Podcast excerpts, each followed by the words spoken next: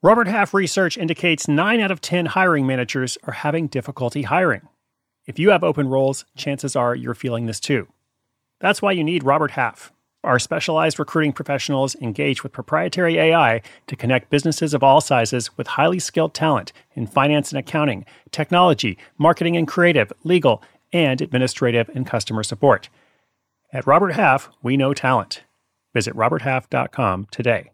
Knowing how to speak and understand a new language can be an invaluable tool when traveling, meeting new friends, or just even to master a new skill. But it's not always simple when you're bogged down by textbooks and structure classes. That's why so many people trust Rosetta Stone. Rosetta Stone is the most trusted language learning program, available on desktop or as an app. It truly immerses you in the language you want to learn, like Spanish, French, Italian, Chinese, and more. You won't just be studying English translations. The Rosetta Stone intuitive process helps you pick up a language naturally, first with words, then phrases, then sentences. Don't put off learning that language. There's no better time than right now to get started. For a very limited time, listeners can get Rosetta Stone's lifetime membership for 50% off. Visit rosettastone.com slash rs10. That's 50% off unlimited access to 25 language courses for the rest of your life. Redeem your 50% off at rosettastone.com slash rs10 today.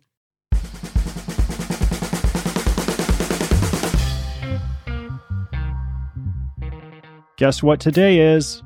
Well, you might be listening to this episode later. But regardless, the day this episode is going out is the 31st of October, which just so happens to be Halloween. Now, you've probably been wondering all month what is Side Hustle School going to do for Halloween? Are we even going to acknowledge it? Well, fear not, we are creeping it real. We are going to get this party startled. We have a pretty incredible story for you today. It's actually not about trick or treating, even though that is a service based hustle with revenue coming in the form of candy. Perhaps we'll talk about that another time. Today's incredible story involves a make your own tombstone, a little shop of horrors in Los Angeles, the meth lab featured in Breaking Bad, and a highly unusual side hustle that ties all those things together and actually grows into a seven figure success. It's not a ghost story, it's a true case study in serving a niche market. Today is this shop's busiest day of the year, but we were able to catch up with them a couple weeks ago and get their backstory. And all the details for this spooky, spectacular success story are coming right up. Stay tuned.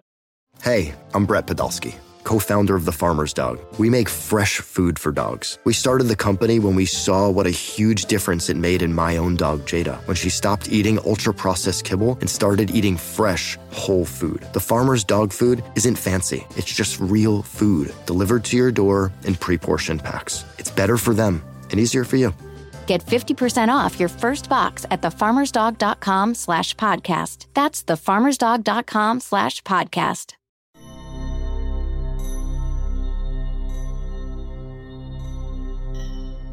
If it could fit right in on the set of a Hollywood horror movie, you can pretty much guarantee that BJ and Eileen Winslow of Dapper Cadaver can carve up whatever it is you're looking for. These masters of the macabre run the world's most surprising mom and pop shop, a prop store that serves up masses of mutilated flesh and bone on a silver platter for Hollywood's most elite. While the name Dapper Cadaver may not ring a bell, you've likely seen their work in shows like Breaking Bad, Dexter, Game of Thrones, and Stranger Things. But despite their bloody success, which now exceeds seven figures in annual revenue, Dapper Cadaver began as a side hustle prop shop with modest beginnings operating out of a garage in Los Angeles, California. As is often the case, this fascination with things that go bump in the night started at a young age for BJ Winslow. In fact, he fondly recalls when he first opened his shop finding a box from childhood stuffed with toy lizards soaking in canning jars filled to the brim with formaldehyde. He says when I had a toy I was no longer interested in, I would stick it in a jar, fill it with fluid, and put it on a shelf.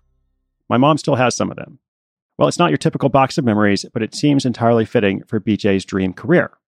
In high school, BJ took a job at a toy fabrication company, and then one at the Santa Cruz Boardwalk, where he learned how to tinker with machines. Both of these jobs added to his natural inclination for building, designing, and, well, digging into the guts of things to see how they work. This interest took a more organic turn when BJ went to college and decided to major in biology. He was intrigued by the study of anatomy, bone structure, and the overall process of decay. Indeed, death related prop creation seemed to represent the perfect marriage of all his lifelong passions, including his love of the horror genre. So when he moved to Los Angeles, he decided to try his hand at making props. Now, you know how it is. No matter how many decapitated bodies you've worked with, you never really forget your first. And for BJ, that first project was for Postmortem Studio Rentals, who tested his mettle by giving him the ghastly task of building a tombstone overnight. Disney was planning to use it for one of their productions, so the boss at the studio said that if Disney decided to buy the tombstone in the morning, Postmortem Studios would give him a job. That began one of the longest nights of BJ's life. He went into the project with scarce resources, but he recruited one of his close friends and Eileen, who was dating BJ at the time, to work well past the witching hour to build a tombstone fit for Walt Disney himself.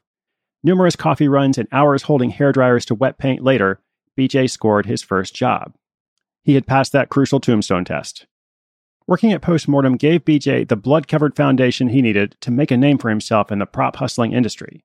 There he learned all the basics, including mixing and molding your horror prop essentials out of polyurethane foam, and the proper painting techniques to give corpses that fresh out of the grindhouse look, as well as the methods that lead to efficiently capturing the stoicism of the undead, because they just don't care. Since BJ's salary was on the lower end of the spectrum, his boss struck a deal with him that would allow him to keep all of the props he made. By that point, BJ and Eileen were married, and the Winslow residence began to look more like the kind of place where things went to die terrible deaths. But it was actually through that mass of mutilated flesh that their side hustle, Dapper Cadaver, was born. Or maybe called back from the grave, I guess you could say. However, you look at it, one fateful day, the owner of Postmortem Studio Rentals decided to hang up his butcher apron. He wanted to move on to less bloody pastures. He also decided since it was Halloween, he could mix all the metaphors he wanted. BJ, who had sensed this change coming, had already started taking his grisly work home with him, using his garage as a makeshift workspace to build props on his own. But then two things happened that led to the beginning of Dapper Cadaver. First, Eileen was also experiencing some work related changes. She'd been working at a tech company, and that tech company sold. As a result of the sale, she received some stock options. Then BJ's mentor decided to sell his entire inventory at an all body parts must go low price. The opportunity was simply too good to pass up. No guts, no gory. So they used the money Eileen made from the sale of the tech company to purchase the tools they needed to launch their own grim endeavor. They had long thought of that family garage as their own personal little shop of horrors, but with the acquisition of all those body parts, they had simply outgrown their space. What would happen next? Fortunately, they didn't have to rely on witchcraft in order to find their new space.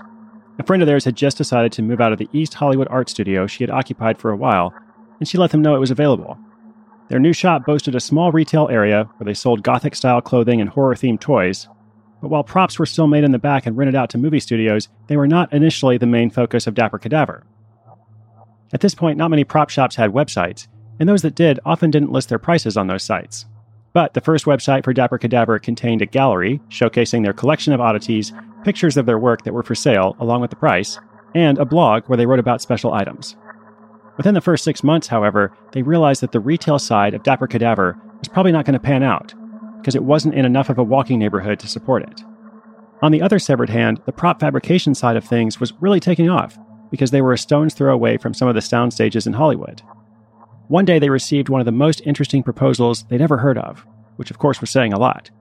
A writer for the hit TV show The X Files had created this bizarre storyline for a new show that involved a high school chemistry teacher who is diagnosed with a form of lung cancer and decides to cook meth in order to support his family after he dies. And that writer wasn't calling on the Winslows for their signature body parts, he wanted them to build a meth lab for the show's pilot. It was an outrageous concept, but they were all in. The Winslows knew a lot about blood, guts, and body parts, but they didn't know much about hardcore drugs. And they didn't know the first thing about a meth lab. So, as one does, they went online and learned all that they could about what a meth lab is supposed to look like, what kind of supplies it includes, what you need to do to get one started. For the longest time, they kept thinking the DEA would come bursting through the door unannounced, that they'd have to explain that all their research was for television. And to this day, they're certain they've landed on some kind of government list for all the questionable searches they've done. While they were building the TV meth lab, they had no idea how popular the series would become. But Breaking Bad took off and became known all over the world. It also taught BJ and Eileen a valuable lesson. In this business, you should treat everyone well because you never know which project or client is really going to take off. In the years since, the Dapper Cadaver team has grown to include a handful of artists and designers. Their portfolio, which is practically bursting at the stitches, proves that they're one of the most sought after prop shops in the world. On any given week, BJ, Eileen, and their team could be working on something like Halloween decorations for the White House, or designing a set for Marilyn Manson, or recreating dinosaur bones as exhibits for prestigious museums. And not only that, Dapper Cadaver Creations have done more than just entertain. The government did end up calling them after all, but instead of busting them for their searches about how to make a meth lab, they asked to use bodies and props for disaster preparedness exercises. These exercises educate soldiers, medical professionals, and volunteers about what they might witness on the battlefield, what they might encounter upon arriving at an accident scene, or any other situations that could cause serious mental trauma. The Winslows have worked with both local and federal law enforcement agencies for training like this. And since they have family in the military, they're especially proud of this work.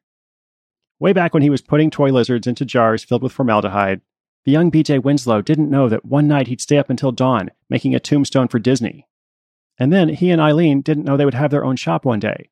They certainly didn't foresee their creations being used on mega popular TV shows and movies, or that the government would one day ask for their help. Looking back now, they're just glad they had the guts to follow their dream. I hope you enjoyed this Halloween special episode of Side Hustle School.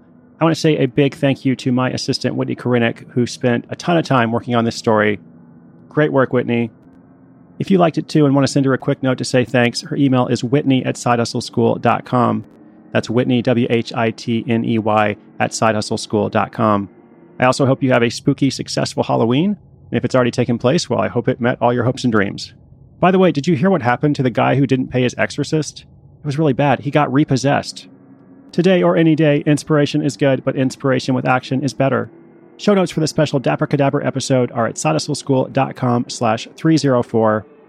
I'll be back again tomorrow. I'm Chris Guillebeau for Side Hustle School.